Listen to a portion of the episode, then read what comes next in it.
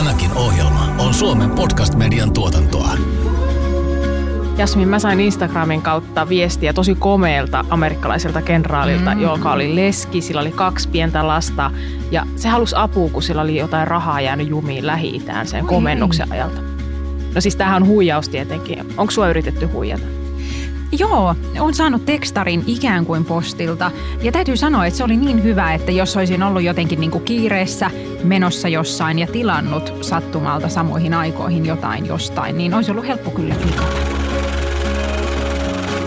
Mietityttävätkö raha-asiat? Jos näin on, niin tiesithän, että et ole taatusti ainoa. Kuuntelet taloudellinen mielenrauha-podcastin kolmatta tuotantokautta. Tässä podcastissa tavoitellaan taloudellista mielenrauhaa sijoitusblokkaaja Jasmin Hamidin ja Danske Bankin sijoittamisen huippuasiantuntija Kaisa Kivipellon johdolla. Tämän ohjelman tuottaa Danske Bank.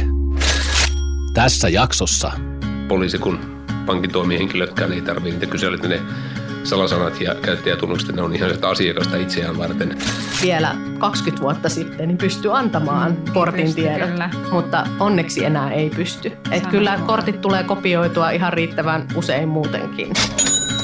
Kun komea amerikkalaiskenraali vannoo sähköpostilla rakkauttaan, saattavat monen rahapussin nyörit löystyä. Mistä tunnistaa, onko kyseessä tosi rakkaus vai huijausyritys? Miten omat rahat voi turvata ja missä kanavissa omia pankkitunnuksia ei tule antaa. Tässä jaksossa sijoitusblokkaaja Jasmin Hamidin ja Danske Bankin sijoittamisen huippuasiantuntija Kaisa Kivipellon vieraina ovat rikoskomisario Hannu Kortelainen sekä Danske Bankin riskiasiantuntija Eveliina Pikkarainen. Tänään puhutaan siis talousrikollisuudesta ja siitä, että miten hallitaan talousrikollisuuteen liittyviä riskejä. Ah, miten mehukasta. Me ollaan saatu tänne vieraaksi rikoskomisaario Hannu Kortelainen. Tervetuloa. Kiitos. Ja sitten Danske Bankilta Evelina Pikkarainen, saat riskiasiantuntija. Kyllä, kiitos. No lähdetään ihan liikkeelle. Nämä on varmaan aika tämmöisiä, nämä mun ja Kaisan esimerkiksi aika tämmöisiä niin perus malliesimerkkejä siitä, että tämmöistenkö parissa sä Hannu työskentelet? No kyllä on niin nykypäivän rikollisuuden klassikoita, että molemmat on hyvin prototyyppejä näistä omista aloista. Hmm. Ja tätähän tulee, tuntuu, että joka tuutista, että olit se sitten firman työntekijä, niin sun pitää varoa jotain sähköposteja, jotka ei välttämättä olekaan sitten oikeilta ihmisiltä. Tai sitten sä oot siinä osa omassa sosiaalisessa mediassa, niin sun pitää sitten varoa tässä ka- tämmöisiä kaikenlaisia yri, yrityksiä viedä sun rahat sulta, niin miten nykyaikana pystyy edes, kuinka paljon ihmisiä haksahtaa näihin Suomessa vaikkapa?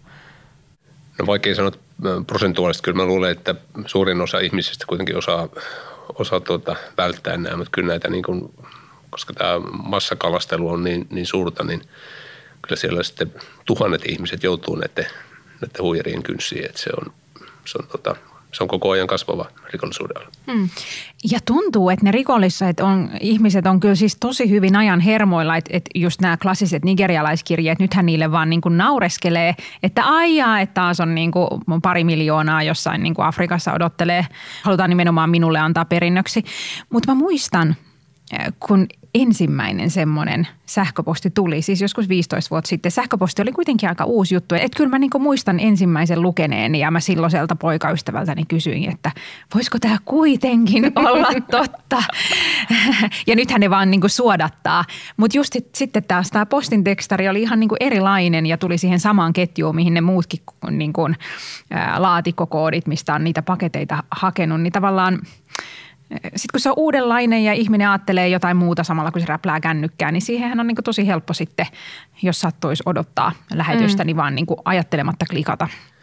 Joo, se on, ne on todella uskottavan näköisiä ja sitten niin kuin erilaisia huijauksia, esimerkiksi rakkaushuijaukset tai sitten niin sanotut sijoitushuijaukset, niin ne vetoaa sille ihmisen tämmöisen alkukantaisiin vietteihin, että jos on yksinäinen ihminen kaipaa vähän, vähän tuota – seuraa ja rakkautta, niin siihen on niin kuin helppo lähteä sitten tämmöiseen juttuun. Ja sitten taas ehkä, ehkä näissä sijoitushuijauksissa vedotaan niin kuin tämmöiseen ihmisen ehkä luonnolliseen ahneuteen, että siellä on kuitenkin semmoinen pieni ahneuden piru, että mm. nyt kun on niin kuin kerta kaikki sen upea mahdollisuus tehdä tiliä, niin mm. niin silloin lähdetään tekemään.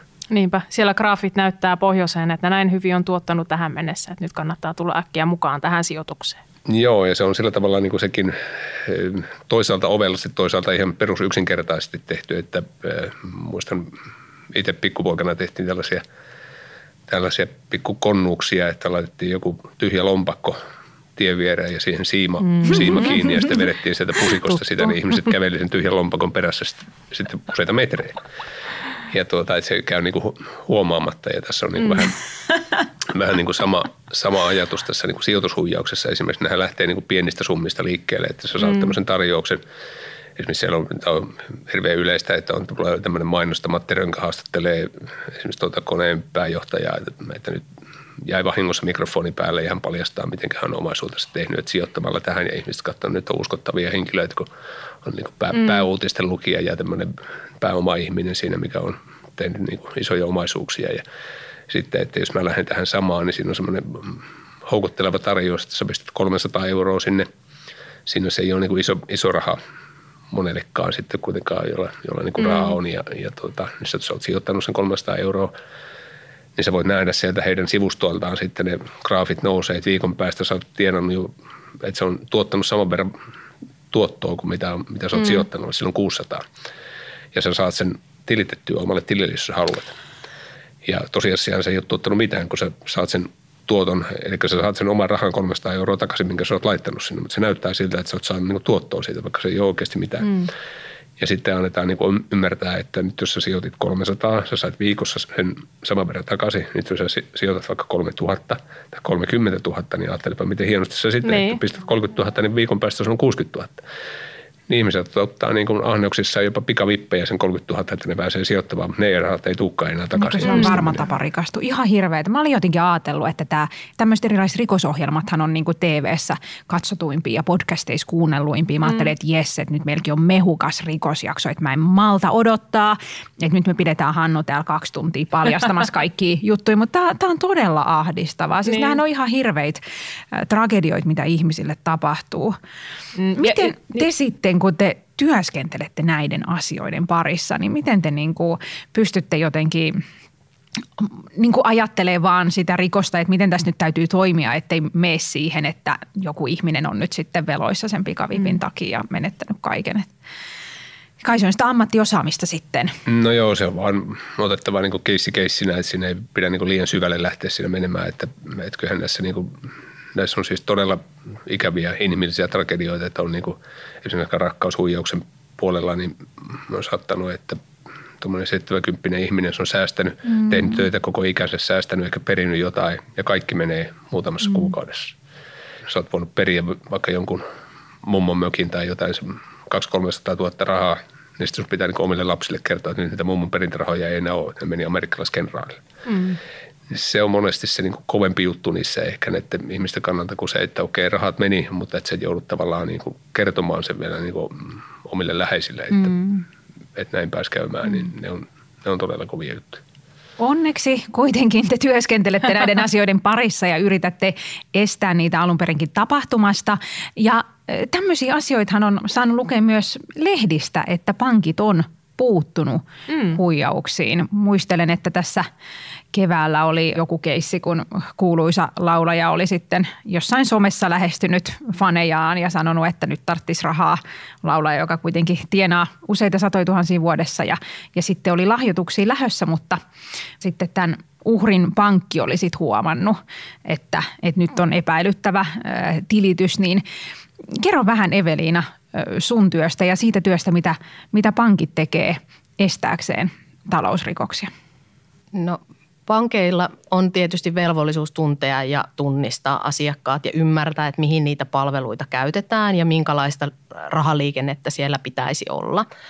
Ja kaikki se, mitä me pankeissa tehdään, niin perustuu luottamukseen. Ja näissä sitten hankalaa on se, että se luottamus on saatu rakennettua ensin sinne huijarille. Eli usein kun me päästään siihen, niin asiakas on jo yrittänyt ehkä tehdä sitä maksua tai tehnyt niitä jonkun, jonkun verran. Ja ne on sitten tietysti vaikeita, koska silloin me ulkopuolisena vaikkakin asiakas luottaa meihin, hän on meidän kanssa tehnyt sopimuksen, hän luottaa meihin, mutta hän usein luottaa enemmän jo siinä vaiheessa siihen huijariin. Ja ne tekee näistä vaikeita ja tosissaan nuo rakkaushuijaukset on ehkä itsellekin ollut, mm. ollut vaikeimpia kohdata, koska siinä ihminen on tullut petetyksi niin monella tavalla. Pankit seuraavat asiakkaidensa maksuliikennettä, jotta mahdolliset poikkeustilanteet pystytään tunnistamaan. Yleensä normaalista poikkeaville maksusuorituksille on järkevä selitys, mutta joskus niiden takaa voi paljastua huijaus, johon pahaa aavistamaton maksaja on langennut. No, kun sä sanoit tuosta, että pankin pitää tuntea asiakas, mm. pankissa ollut töissä ja rahoitusalalla pitkään, niin mäkin sain joskus kysymyksiä joltain tutulta, että minkä ihmeen takia mun pitää vastata niin helkutin moneen, anteeksi kiroilun, kysymykseen, miksi se pankki haluaa tietää musta tämän ja tämän ja ton ja ton ja vielä tämänkin asiaa. En mä niinku, ja tuntuu varmaan, että ne utelee yhtä paljon kuin ne konnat siellä niin sitten siellä huijaussivustolla, että, että minkä takia niitä tietoja pitää antaa. Kerro nyt kaikille. Meillä on velvollisuus tosiaan paitsi tietää ja tuntea, niin myös monitoroida. Mm. Eli, eli meidän tehtävänä on myös seurata, seurata sitä maksuliikennettä ja puuttua poikkeamiin. Tarvi, jos me havaitaan poikkeama, niin meidän täytyy selvittää ja kysyä.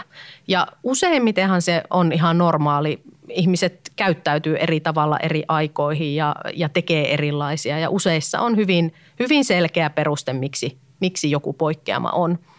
Mutta usein me sitten myös pystytään havaitsemaan, näissä toistuu tietyt kaavat ja varsinkin sitten, jos niitä on nähnyt useamman mm. samantyyppisen, niin voi jo aika, aika helpostikin sanoa, että tässä nyt todennäköisesti on jotain mätää. Ja sekin on tietysti vaikeaa, koska se tulee sille ihmiselle, kenen kanssa me sitä keskustelua käydään, niin täysin puskista, että hänen täytyisi tätä nyt ehkä miettiä enemmän. Mm. Ja eipä siinä oikein muuta voi tehdä kuin kysyä, ehkä kertoa jotain faktoja, ohjata oikeaan paikkaan. Pankin voi olla välillä vaikea saada asiakas luottamaan siinä tilanteessa enemmän pankkiin ja siihen henkilöön, joka siellä vaikka puhelimen päässä on ja sanoo, että mm. nyt tässä ei ehkä ole kaikki kohdallaan. Niinpä. Mutta usein se läheinen voi Eli jos, jos sitten me ohjataankin asiakas siihen, että okei, että jos sä et usko muhun, niin oletko sä keskustellut jonkun sun läheisen kanssa tästä? Ja se läheinen voi auttaa. Mm. Joo, tuo on just tuttua tarinaa, että meillekin on tullut niin useita tämmöisiä tapauksia, että se, jos pankki ottaa asiakkaaseen yhteyttä, että nyt on tämmöinen epäilyttävä rahasiirto, niin ihmiset jopa suuttuu ja uhkaa niin kuin pankkiryhmän vaihdolla, että jos hän ei saa tätä rahalähetystä lähetettyä Turkkiin, niin hän vaihtaa pankkiryhmää. Mm. Että ne ei niinku suostu uskomaan, että se on niin, varsinkin näissä niinku rakkaushuijauksissa, ne on niin vahvasti siinä, siinä se rakkauden pauloissa, että se on, niinku, se on ehdotonta totuutta, mikä sieltä tulee kenraalilta se viesti. Ja tämä tosiaan pankki syrjäytyy tästä, että ette nyt tiedä, miten, miten suuresta rakkaudesta tässä on kysymys. Tämä on vähän niin kuin, vähän niin kuin Juha Tapion laulussa, että aito rakkaus yllättää sinut vielä kerran ja nyt se on se tämä kerta tässä, että ei, ei tuota, vaikka ei ole 65 vuoteen osunut vielä näin hyvin, mutta nyt osuu. Että, mm. että se on niin kuin hirveän vaikea saada niitä uh, uskomaan ja jopa näin, että meilläkin on sitä, sitä niin kuin pyöritään, että jos sä keskustelet niin kuin läheisten kanssa, niin sekään ei välttämättä auta, että tässä on niin kuin semmoisia tapauksia ollut, että ihmiset jopa katkaisee niin kuin yhteydessä sitten niin kuin lapsiin tai sisaruksiin, että, mm. että tekin olette tämän rakkauden tiellä vaan, että nyt hän on löytänyt tämän kerrankin tämän onnea ja olette kateellisia vai ettekä halua, että hän saa tämän onnen. Se ei niin kuin suostu mm. luopumaan sitä uskosta millään. Mutta jos miettii, että näitä niin kuin pankin ja poliisin tietoahan tulee monenlaisia niin kuin talousrikollisuutta. Sulla voi olla näitä niin kuin huijattuja ihmisiä, jotka sitten niin kuin ymmärtämättään siirtää sitä rahaa jollekin rikolliselle taholle. Ja sitten voi olla tietenkin rahanpesua, mikä nyt on ihan oma alansa, missä sitten pankki tekee työtä siinä, että pystyttäisiin saamaan kiinni ne talousrikolliset, jotka niin kuin yrittää pestä rahaa.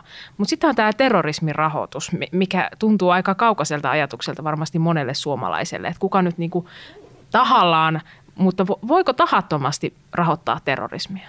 Kyllä voi. Että se on, tämä liittyy vähän niin kuin terrorismin rahoitus ja tämä rahanpesu niin kuin näihin samoihin tekijöihin. Eli puhutaan niin kuin kansainvälisessä kielissäkin tämmöistä niin rakkausmuuleista. Eli kun sä saat jonkun tämmöisen, tämmöisen uhrin niin kuin rakkauden pauloihin, niin sä voit teetättää sillä sitten mitä vaan. Jossakin on niin kuin kansainvälisessä jutussa on pistetty esimerkiksi kuljettamaan joku huumepaketti maasta toiseen. Mm. Eikä tämä ihminen tiedä kuljettamassa huumetta, se luulee, että se vie jonkun tietokoneen tai puhelimen tai jonkun ihan tämmöisen. Ja tuota, sitten näissä rakkaushuijauksissakin paljon sitä, että kun tämä uhri saadaan koukkuun, aina on esimerkiksi tuota, laittanut jo omat rahansa sinne, niin sitten tulee tällaista pyyntöä, että nyt kuule henkilö A laittaa sun tilille rahaa, niin lähetä se uudelleen henkilölle B.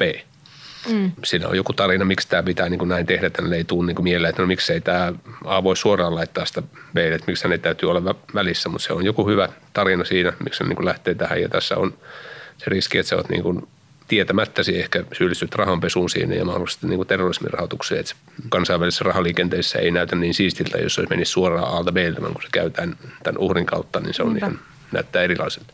Joo, eli hävitetään se rahan alkuperä. Olen tehnyt mun rahanpesukoulutukset, mitä pankissa on säännöllisesti kaikille työntekijöille. No, miten sitten yksityishenkilöille kannattaa, mitkä on pankin ohjeet niin kuin yksityishenkilöille, että miten, miten pystyy välttämään tällaisia taloushuijauksia? On tärkeää pitää huoli omista asiointivälineistään, eli nyt varsinkin kun aika moni meistä hoitaa, hoitaa pankkiasiansa ja tunnistautumiset myös viranomaisiin päin erilaisilla pankkitunnuksilla, niin se, että ne aidosti on ne tunnukset omassa ja vain omassa hallussa ja omassa tiedossa ja niitä ei ole kirjoitettu mihinkään ylös, että salasanat on vaihtuvia ja ihan semmoinen terve kriittisyys. Mm.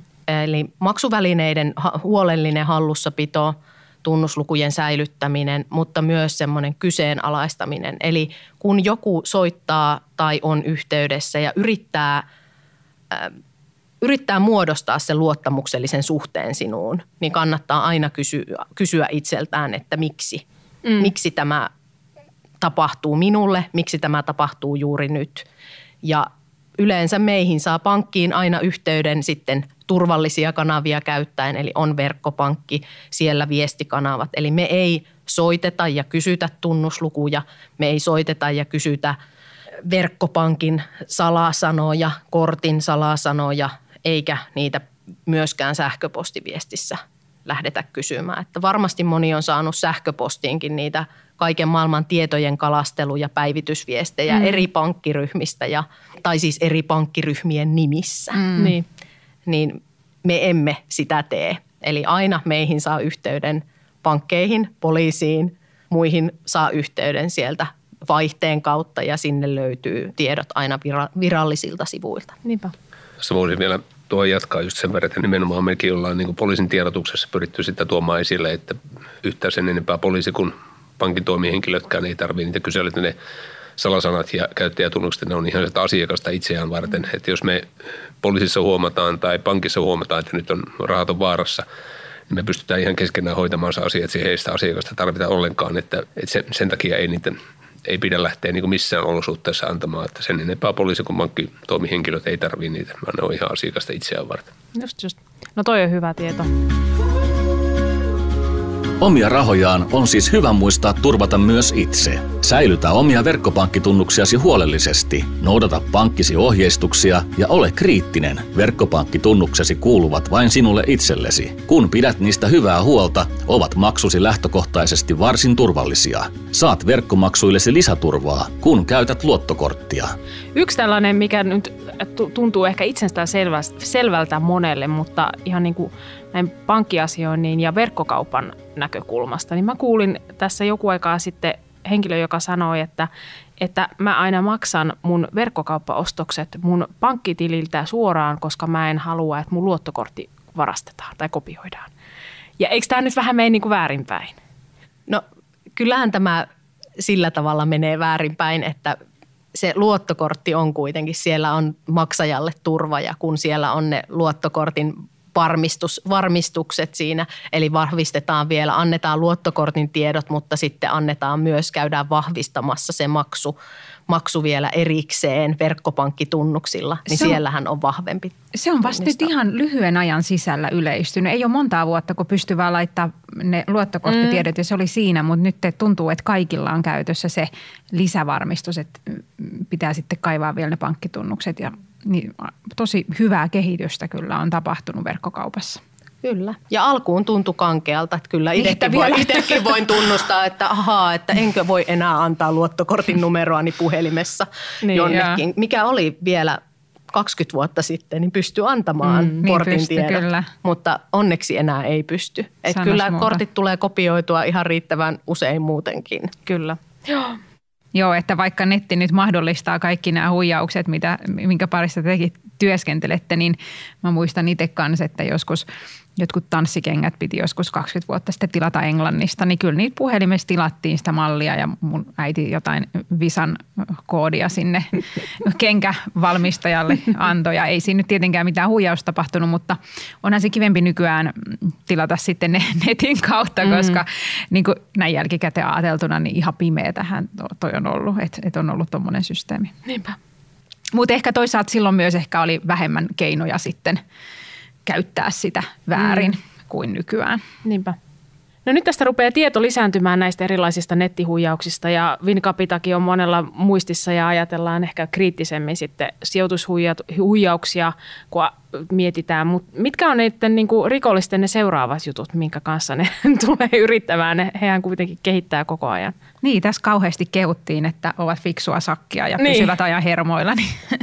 Joo, tämä on siitä, siitä jännä niin rikollisuuden ala, että jos puhutaan vaikka väkivaltarikollisuudesta, perinteisestä omaisuusrikollisuudesta, niin se on ollut aika lailla niin kuin sama, että mm. et 200-300 vuotta sitten niin samalla tavalla on ihmistä puukotettu kuin tänä päivänä, että se ei ole siitä hirveästi muuttunut tai varastettu jonkun, jonkun tuota, toinen, toisen omistama esine.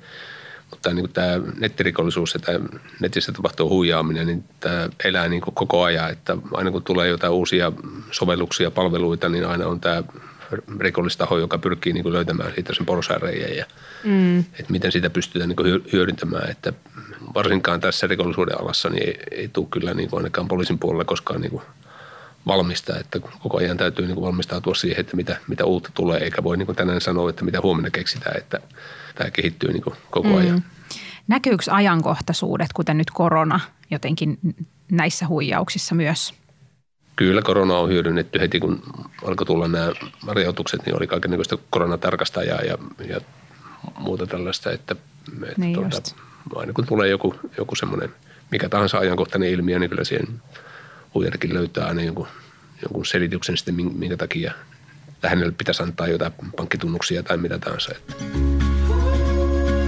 Jasmin Hamidin ja Kaisa Kivipellon vieraat, rikoskomisaario Hannu Kortelainen sekä Danske Bankin rikosasiantuntija Eveliina Pikkarainen tietävät, että joskus huijausyritykset voivat olla todella vakuuttavia, eikä niitä ole aina helppoa tunnistaa.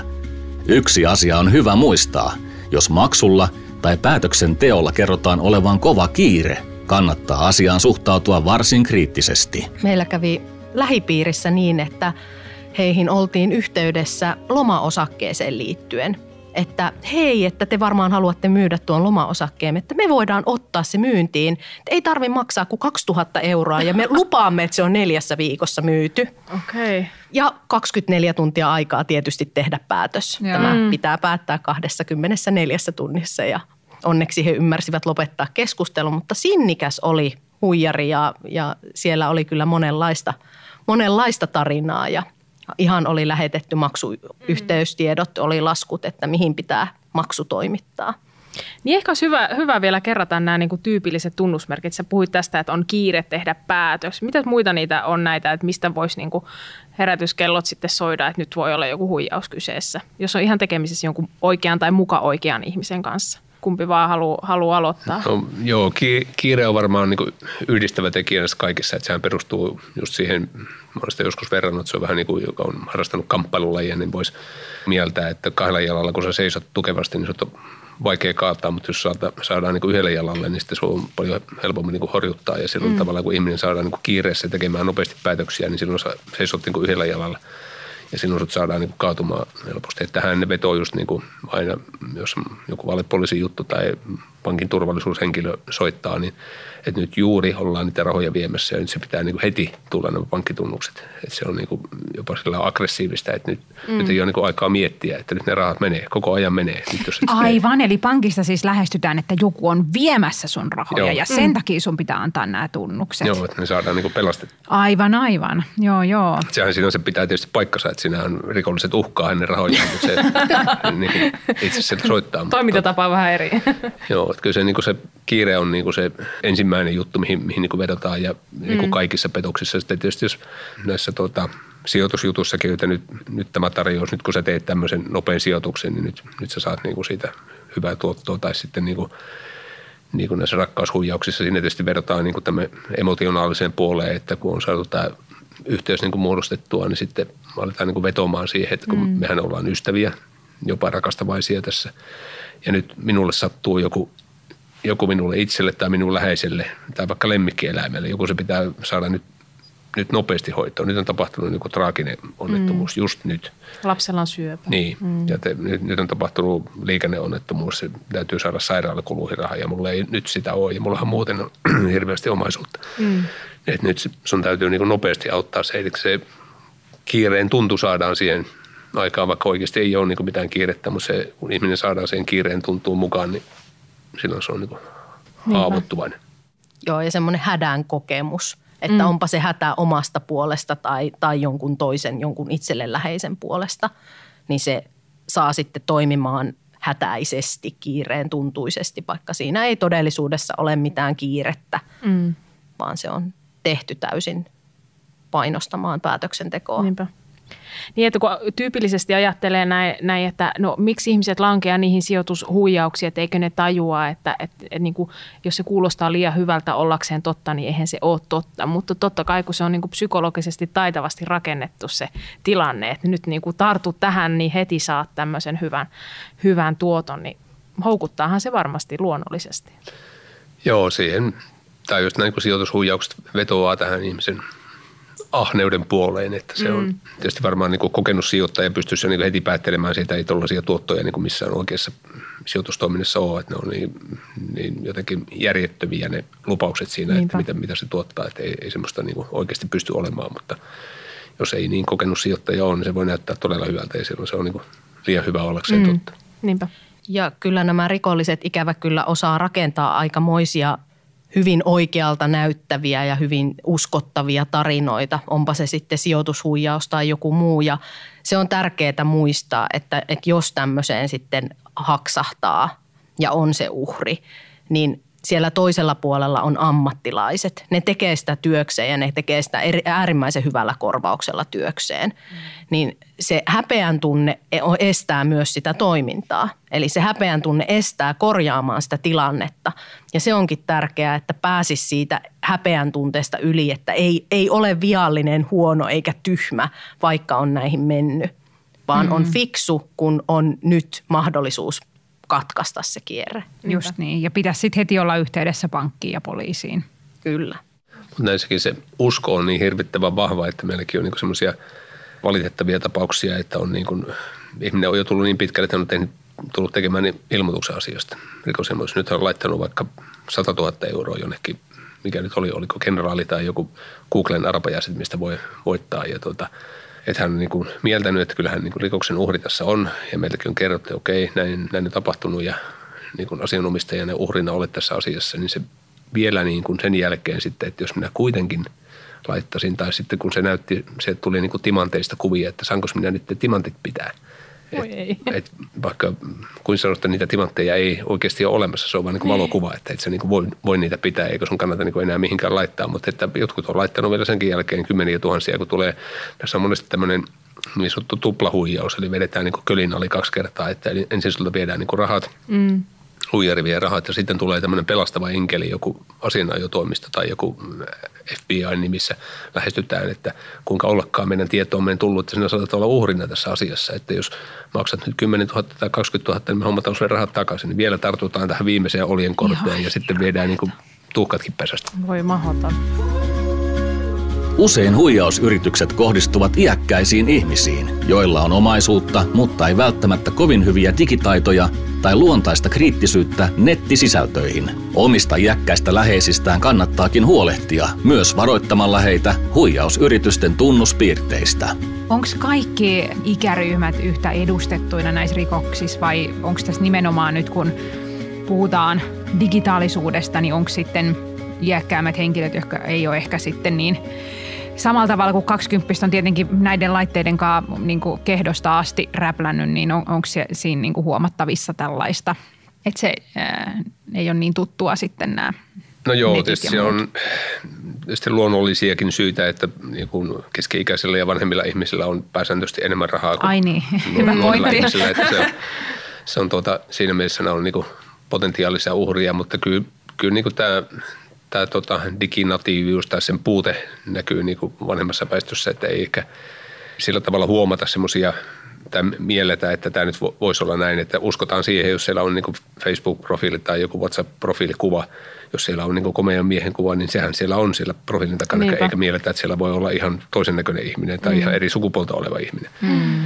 Et niin kuin, näitä ei niin kuin ehkä, ehkä mielletä, että nuo- nuoremmat niin kuin tajuaa sen, että siellä voi olla kuka tahansa, voi tehdä millä tiedolla tahansa niin kuin profiili, mm. että se, se on ehkä niin kuin Et se ei ole mikään passi, mikä siellä on siellä Facebook-sivulla.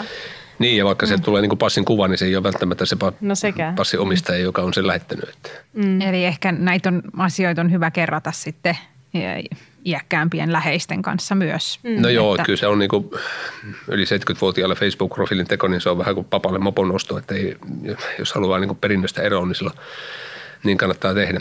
Vitsi, vitsi, mutta tuota, sitä olisi niin hyvä ehkä perehdyttää näitä ihmisiä, että mitä mm. se niin kuin oikeasti tarkoittaa. Nyt kun luodaan se profiili, niin sieltä tulee kaveripyyntöjä vaikka minkälaisia, niin ehkä kannattaa pysyä niissä, jotka varmuudella tunnet, että mm. tämä, tämä ihminen on se, se joka on. Ja että nä- näistäkin tulee sitten, jos tänne pääsee yksi tämmöinen, tämmöinen huijari sinne kaveriksi, niin äkkiä tulee lisä, lisäkavereita ja, ja sitten tämmöistä ihan niin kuin sinänsä perusasioita, että nyt jos joku pyytää kaveriksi, niin voit vähän kertoa katsomaan, minkälainen profiili siinä, kuinka paljon sulla on kavereita, että onko tämä niin uskottava, että jos sillä on vaikka mm. kolmesta viiteen kaveria, niin ehkä ei välttämättä kannata tuntematonta ihmistä hyväksyä, että se ei todennäköisesti ole niin oikea profiili. Mutta semmoisia niin pieniä juttuja ehkä tämmöisen nuorempien kannattaisi niin neu- neuvoa mm. vanhempia tai isovanhempia, että miten siellä kannattaa toimia ja mihin kannattaa kiinnittää huomiota. Niinpä. Kyllä. Eli onpa mistä tahansa profiilista kyse, niin onpa se sitten henkilö tai yritys, niin kannattaa kiinnittää huomiota siihen, että mm. onko tämä uskottava profiili. Niinpä. Eli sama juttu, jos sinne tulee jostakin yrityksestä jonkunlainen liian hyvä ollakseen totta, niin näin usein on. Ja usein mm. siellä ei edes ole se tuttu ja turvallinen yritys takana, vaan joku muu. Että kyllä ihan tämmöiset verkon hakutoimintojen käyttäminen niin kannattaa. Kyllä. Se on muuten totta, että aika kun, kun tämähän perustuu just siihen, että huijaamisen aloittaminen on halpaa, kun voi lähettää sen saman sähköpostin tuhansille ihmisille ja sitten sieltä ehkä löytyy sitten yksi, joka haksahtaa, niin, niin aika useinhan sitten voi vähän googlailla, että onko tämän tyyppisiä mm. ää, tapauksia muita, niin, niin saattaa löytyä ennen kuin klikkaa sitä ää, Niinpä. sitä linkkiä. Mutta olisiko, pitäisikö tähän nyt loppuun niin kuin vielä kerrata sellaiset vinkit, että miten me voidaan estää, että me ei johduta nyt talousrikollisten uhriksi. Eli, eli ensinnäkin oli se, että, että jos äh, on kauhean kiireen tuntu ja pitää äkkiä päättää joku outo asia, niin kannattaa ehkä nukkua yön yli ja miettiä, että miksi on kiire ja miksi juuri minut on valittu kaikkien joukosta tämän perinnön saajaksi. Vaikka omastakin mielestäni kyllä sen kadonneen kummitädin miljoonat ansainnut. Mitäs muita sitten? No sitten tietenkin ne luottokorttitunnukset ja se, että pankki ei ikinä kysy äh, verkkopankkitunnuksia puhelimitse mm. eikä sähköpostilla. Ei ikinä, eikä poliisi tai oikeastaan kukaan. Kukaan ei kysy. Kukaan. Eikö se näin ole? Kukaan rehellinen taho, mm. taho ei tarvitse niitä sähköpostilla välittämänsä linkin kautta. Juuri näin. Ja sitten tuosta vielä voisi nostaa niin kuin verkkopankkitunnuksista ja tunnistautumisesta niin kuin sanoa sen, että, että niin kuin siinäkin kannattaa vaikka niin kuin moneen paikkaan nykyään niin kirjaudutaan. Sä meet o- oma kantaan katsomaan reseptiä, terveystietoja mm. verottajalle, minne tahansa kirjaudut sinne. Niin siinä ei niin mitään, sä voit niin ja pitääkin niillä kirjautua sinne tänne, mutta niin kuin valmiisiin linkkeihin ei kannata lähteä kirja- kirjautumaan. Eli jos sulle joku, joku tulee linkki, että nyt tämä on pankista tämä linkki, niin se todennäköisesti ei ole pankista. Niinpä. Tai mistä tahansa. Sitten jos itse meet sitä tuttua reittiä, mitkä sulla on niin valmiit ikonit siellä pankin sivulle tai mm. omakantaan tai postiin tai mihin tahansa, niin siellä voit niitä käyttää, mutta koska ei kannata mennä siitä valmista linkistä, koska sä et yhtä tiedä, että minne sä päädyt siitä. Niinpä tosi hyvä pointti. Joo. Joo. Ja se lukkoikoni siellä osoiterivillä. Jaha, Eli kerropa että siitä. se on salattu se yhteys. Eli kun työnnetään tunnuksia jonnekin, niin katsotaan ihan vaan sieltä osoiterivistä, että siellä edessä on se lukko. Mm. Näin on opetettu ja se on kyllä, silloin, silloin menee oikeisiin paikkoihin. Niinpä, koska nämä feikkisivustot voi olla ihan niin kuin yhden kirjaimen erolla siihen oikeaan sivustoon vaikkapa. Mm. Että sulla voi olla vaikka Danske Bank fi sijaan Danske Bank kovalla peellä .fi esimerkistä, ihan mitä mu- muuta tahansa. Se voi näyttää nopeasti siltä, että on oikea paikka. Niin, ihmisillä on tapana lukea niin kuin silleen, vaikka se on tahallaan väärin kirjoitettu, niin ihmiset niin kuin hakee sen, miten se on niin kuin oikeasti kirjoitettu. Ja mm. joku, jos pistetään vaikka pankin nimiin joku alaviiva sinne, niin sä et välttämättä edes huomaa, että siellä on se alaviiva, niin silti se on ihan eri osoite kuin mikä se oikea osoite. Niinpä, just näin. Sä oot ihan väärässä paikassa. Juuri näin. Loistavaa. Kiitos mielenkiintoisesta keskustelusta ja ennen kaikkea Äh, voimaa tärkeään työhön. Ottakaa rosvot kiinni. Kiitos vierailusta Hannu Kortelainen ja Evelina Pikkarainen. Kiitos. Kiitos. Kuuntelit taloudellinen mielenrauha podcastia. Seuraavassa jaksossa puhumme siitä, mistä eläke muodostuu ja tulevatko nykyiset työikäiset edes koskaan saamaan eläkettä. Seuraa taloudellinen mielenrauha podcastia Spotifyssa, niin saat ilmoituksen kun uusi jakso julkaistaan. Löydät tämän podcastin myös Suplasta ja muista yleisimmistä podcast-alustoista. Ohjelman tuotti Danske Bank. Kiitos kuuntelusta.